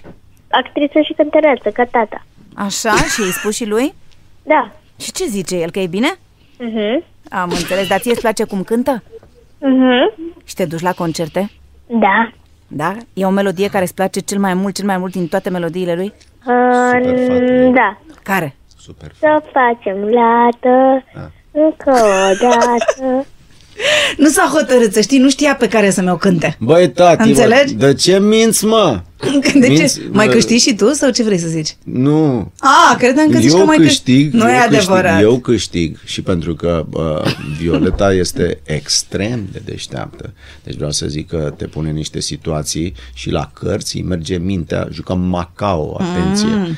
Și când vede că pierde, se oftică și deodată o apucă Înțelegi? Și tot timpul eu, eu îi zic tot timpul dacă a câștigat odată, păi dacă ești gentleman trebuie să joci uh, revanșa. Nu mai joc. Exact. Înțelegi? Da. Da, a fost haioasă, nu mai știu cum ai zis la un moment dat. Și da, e așa și e așa. Bine, uh, normal că nu este perfect, că dacă, n-ar fi, dacă ar fi perfect, n-ar fi părinte. Mamă, deci mi-a zis niște Nu, din nu, astea, nu, mamă, e, este- e pe o filozofie de viață, nu, vrei este- să știi. Nu, nu vrei Da. să știi. Nu vrei să știi. Te cam împrobodește, cred, da? Deci, uh, Te împachetează. Eu nu mi-am, eu am crezut, tai că mi-a băgat în cap că voi avea doi băieți, pentru că el Da. a avut doi băieți. S-a gândit că așa o să bunicul faceți. meu a avut doi băieți și era inevitabil că eu să-mi și mi-am fixat chestia asta în cap. Da. Ștefan, deci pu- doctorul putea să îmi fluture orice. Că tu Păi, știi că e nene, băiat. n-auzi că e băiat, ceea ce Mi-a așa zis s-a și tata, întâmplat. dacă și zis va chema tata. Ștefan. La Violeta a fost o surpriză. Uh, nu mă așteptam absolut deloc și sunt atât de fericit că uh, e, e fetiță, pentru că sunt două chestii, Complet două diferite. relații diferite.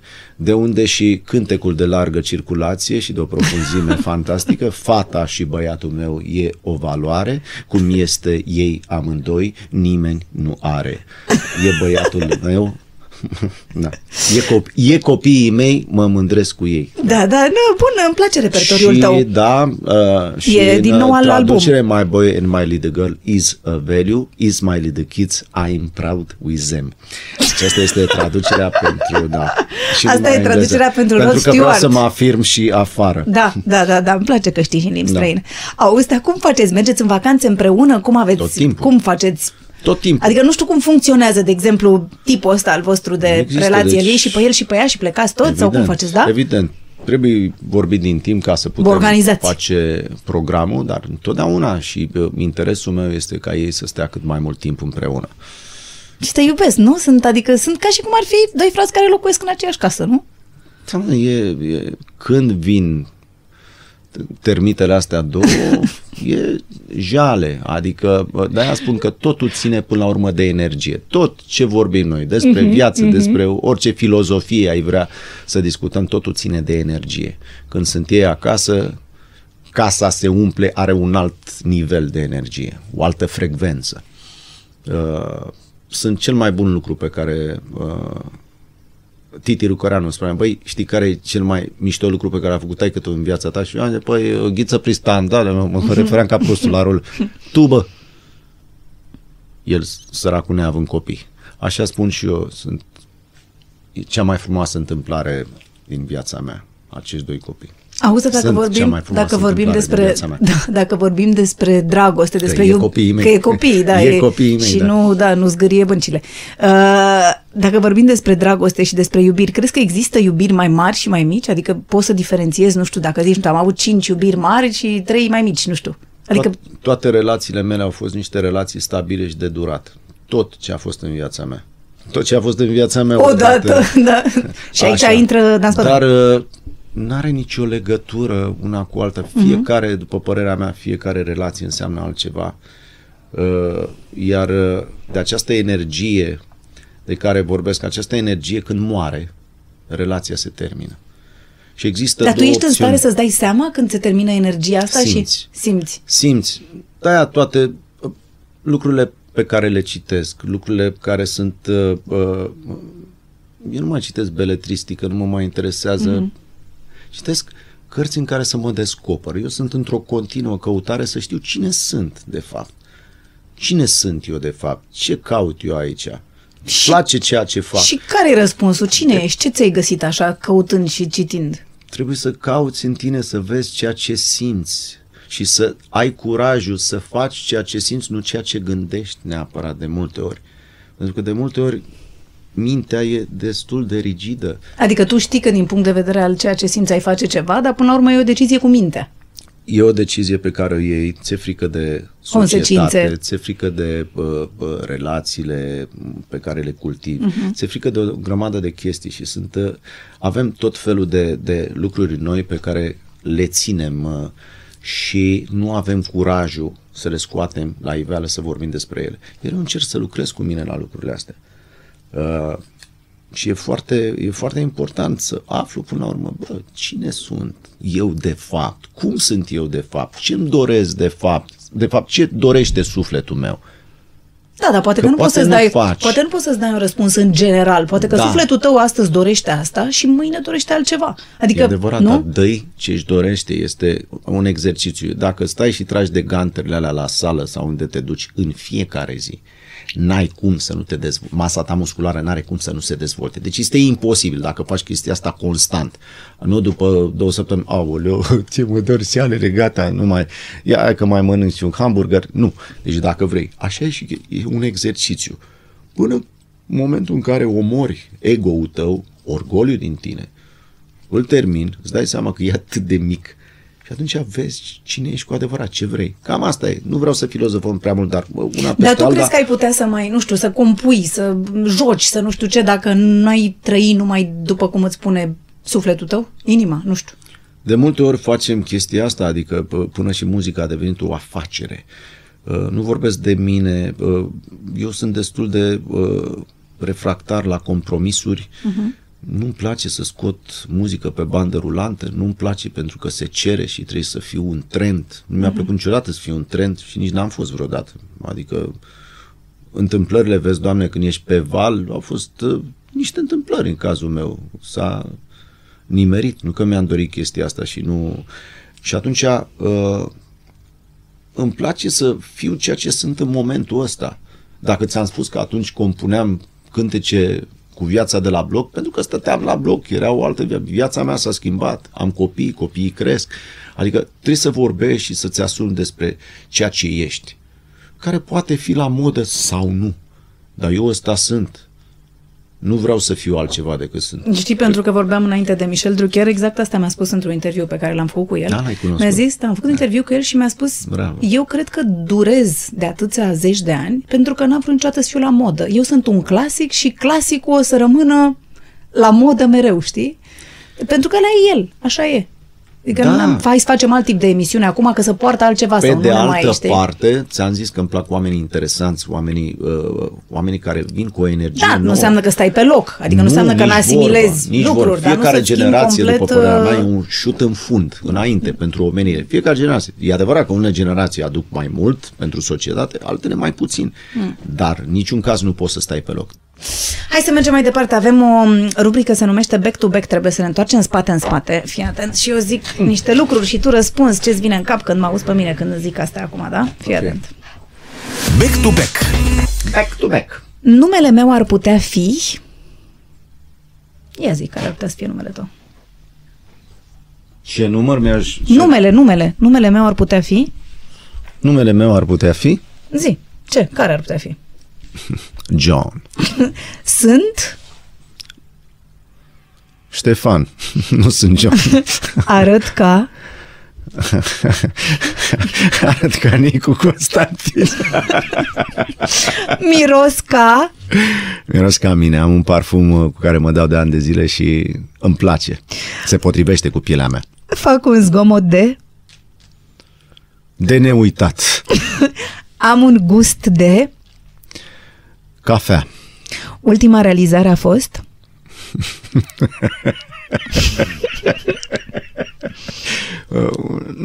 Nu pot să vorbesc despre ea, nu mă lasă mama. Aș fi perfect dacă... Aș fi perfect dacă aș avea mai multă răbdare. Mi-e rușine de... Mi-e rușine că nu am atâta răbdare. Aș mânca oricând... Aș mânca oricând pulpo ala grilia. Olea. Pentru cunoscători, caracatiță din Spania cu zen și zimisat de la partid s-a dat. Pentru bani aș face... N-aș face orice. Nu iubesc deloc... Animalele de oameni. Artistul este... Emoție. Bravo, hai că ai scăpat, întoarce-te. Doamne, mai zăpă ce Bă, da, putea- caracatiță asta? Ce caracatiță asta, Hai mă? mai, termină. Termină-te. Am fost, termină-te. Am fost acum la Real Madrid. Aoleu, da. Și tu ții cu real? Da, și eu țin cu Real. Și am Să știi fost... că ne uh, potrivim la astea. da. Așa și? Ți-a plăcut? Mi-a plăcut atmosfera. Am fost, atmosfera și n-am fost Caracatița. niciodată. Atmosfera și Caracatița. Sau, după cum ar spune un prieten, Caracatița și atmosfera. Sau Caracatița și atmosfera împreună. Mi-au plăcut. Auzi, ce relație ai cu uh, toate rețelele astea de socializare? Ești uh, Bă, nu interesat? sunt dependent. Nu. Deci asta, asta mă face să mă simt liber. Nu Mhm. sunt dependent, folosesc telefonul cât am nevoie și computerul la fel, Mhm. uh, pentru că mi-am dat seama, luând comparativ, e foarte greu pentru cei care n-au trăit înainte de 89 să înțeleagă. E ca și când uh, bunicul meu îmi spunea ce foamete era după război. Da, da. Da, ziceai dar nu mă tu, interesează dar că E, nu sunt acolo, da. Faptul că ca și adolescent am fost privat de informație bă, și faptul că bă, acum apreciez informația, este, ea este cu duiumul, deci problema este Cum o ce filtrezi. alegi, cum o filtrezi. și atunci nu sunt, uh, nu sunt dependent de rețele de socializare, mă informez, la un moment dat, fără să vrei, face parte și din meseria ta. Sigur, dacă, dacă m-aș reduce numai la teatru, probabil că nu prea m-ar interesa deloc, pentru că teatru se, se joacă acolo, este pe viu, este o emoție unică și irepetabilă. Orice spectacol nu seamănă cu celălalt. Film? Mai faci și tu un film ceva? Te Film? gândești? Am fost pedepsit, nu știu, în ultimii ani. Dar de ce? Ce ai nu făcut? Ai călcat pe bec? Mi, s-a mai, mi s-au mai propus niște scenarii Și nu ți-au care plăcut? nu mi-au Nu ți-au spus spus nimic. mare lucru. Uh, dar am și refuzat Mhm. ho-ho-ho partea a doua pentru că nu îmi spunea mare lucru. Partea întâi m-a interesat. Da, a fost foarte drăguț. Da, Mhm. a fost mișto și primul film de, de genul ăsta. Dar mi-e dor de film, recunosc. Hai să trecem la ultima rubrică, 10 întrebări esențiale și ai scăpat de mine. 10 întrebări esențiale. Cu Mihai Constantin. Ce ai face dacă ai câștiga un milion de euro? Terasa Nu m-am- aia. Nu m-am gândit. Nu m-am gândit și nici nu vreau să-ți răspund pentru că nu mă gândesc la chestia asta. Habar n-am. Credeam că zici Ia că și faci și inv- tu nu terasa știu. aia să veni să no, mâncăm. ea aș investi, pune i-aș da, pentru că uh, cel mai important lucru care m-au, uh, cel mai important lucru pe care l-am învățat uh, când e vorba de bani e să nu uiți niciodată de unde ai plecat. Pentru că altfel banii te distrug, devii altcineva. Ce înseamnă lux pentru tine? Confortul meu. Asta înseamnă lux. Ce grupă de sânge ai? B3 de bețiv. Hey, și eu. Și mama, și tata, și tu. Ești o bețivă! Exact, vai de bine. Când te-ai simțit cel mai mândru? Cel mai mândru Mm. sunt uh, lucruri legate de clar de, de familia mea, de tatăl meu, de copiii mei, de mama mea, de iubita mea. Da, lucruri legate. Deci cel mai mândru te-ai simțit când au fost pot alții să fericiți, spun, nu? uh, Da, nu pot să spun, mă, mă- mă enervează într-un fel clasa mea. Cel mai Mhm. mândru, cel mai bun, cel mai bun Mhm, spectacol. mhm. E greu. Pentru că fiecare are o altă energie și are o, un loc Înseamnă în inima altceva ta, pentru ca tine. să citez un clasic, un loc în inima ta. Care e bancul tău preferat? Ai un banc preferat? Unul, să ne zici și nouă un banc mișto. Unul care, be, sigur, pe care îl putem spune la radio, vreau să da, zic. Da, da, da. Domnul doctor, vă rog frumos, dacă puteți să fiți... uh, Domnul doctor, vă rog frumos, deci am o problemă mare. Nimeni nu vrea să mă bage în seamă, vă rog. Următorul. Nu stai din categorie altă întrebare. Da, n nu pot. Eu sunt genul care interpretez bancurile și ar dura mult. Nu vreau. Dacă ar trebui să păstrezi doar trei lucruri din tot ce ai, ce ai păstra? Lucruri. Lucruri, deci vorbim de lucruri, lucruri, materiale. Lucruri, da. O gitară. Mhm. Da, Aia. da. Mhm. O gitară, un pix și o hârtie. E bine. Atât. Sex dimineața sau seara? Uneori și după amiază. Care este ultima fotografie făcută cu telefonul mobil? Bă, nu știu să spun. Mm. Nu știu, mai, mai trebuie să fac uh, din, n-am uh, chestii de-astea la Nu mai ai, spectacol. nu mai Adică ai din ăla, cum se cheamă? mai spune uh, Nu mai e acum oamenii, film. oamenii cu care lucrez, uh, băi, fă și tu o poză la spectacol. Și eu când ajung acolo sau la uit că intru Păi, în normal. altă stare, Da. adică mă duc la teatru să-mi fac poză cu telefonul. Ok, nu mă, dar uit. Nu zic că e o chestie rea, dar uit. Da. Uit. Da, nu e nimic, asta Da. e. Ce înseamnă eleganță pentru tine? Eleganță. Mm. de la felul cum cad hainele pe tine, de la felul cum stai. Taică meu pentru mine e un exemplu al eleganței native, care n-avea de unde să o învețe. Eu sunt a doua generație, adică am uitat, m-am uitat la el. Uh, cum vorbești, cum îți sună glasul, cum stai, cum cade costumul pe tine, cum ai grijă la detalii, la manșete, la pantaloni. E mult de vorbit. E mult de vorbit. Care este rolul bărbatului pe lumea asta? Rolul bărbatului este eu întotdeauna, uh, poate sunt puțin demodat așa, văd uh, bărbatul un pic protector. Spuneam într-un interviu, deși nu e, nu e citatul meu, femeile trebuie iubite, nu înțelese. Faptul că voi puteți da viață și noi nu putem. Deci faptul că voi puteți da viață pentru asta merită tot respectul din lume. Iar bărbatul trebuie să o crotească ceea ce are, familia lui. Să fie, datorită lui, familia să meargă înainte. Înțelegi? Asta cred că e rolul. Să se poată baza pe el. Exact.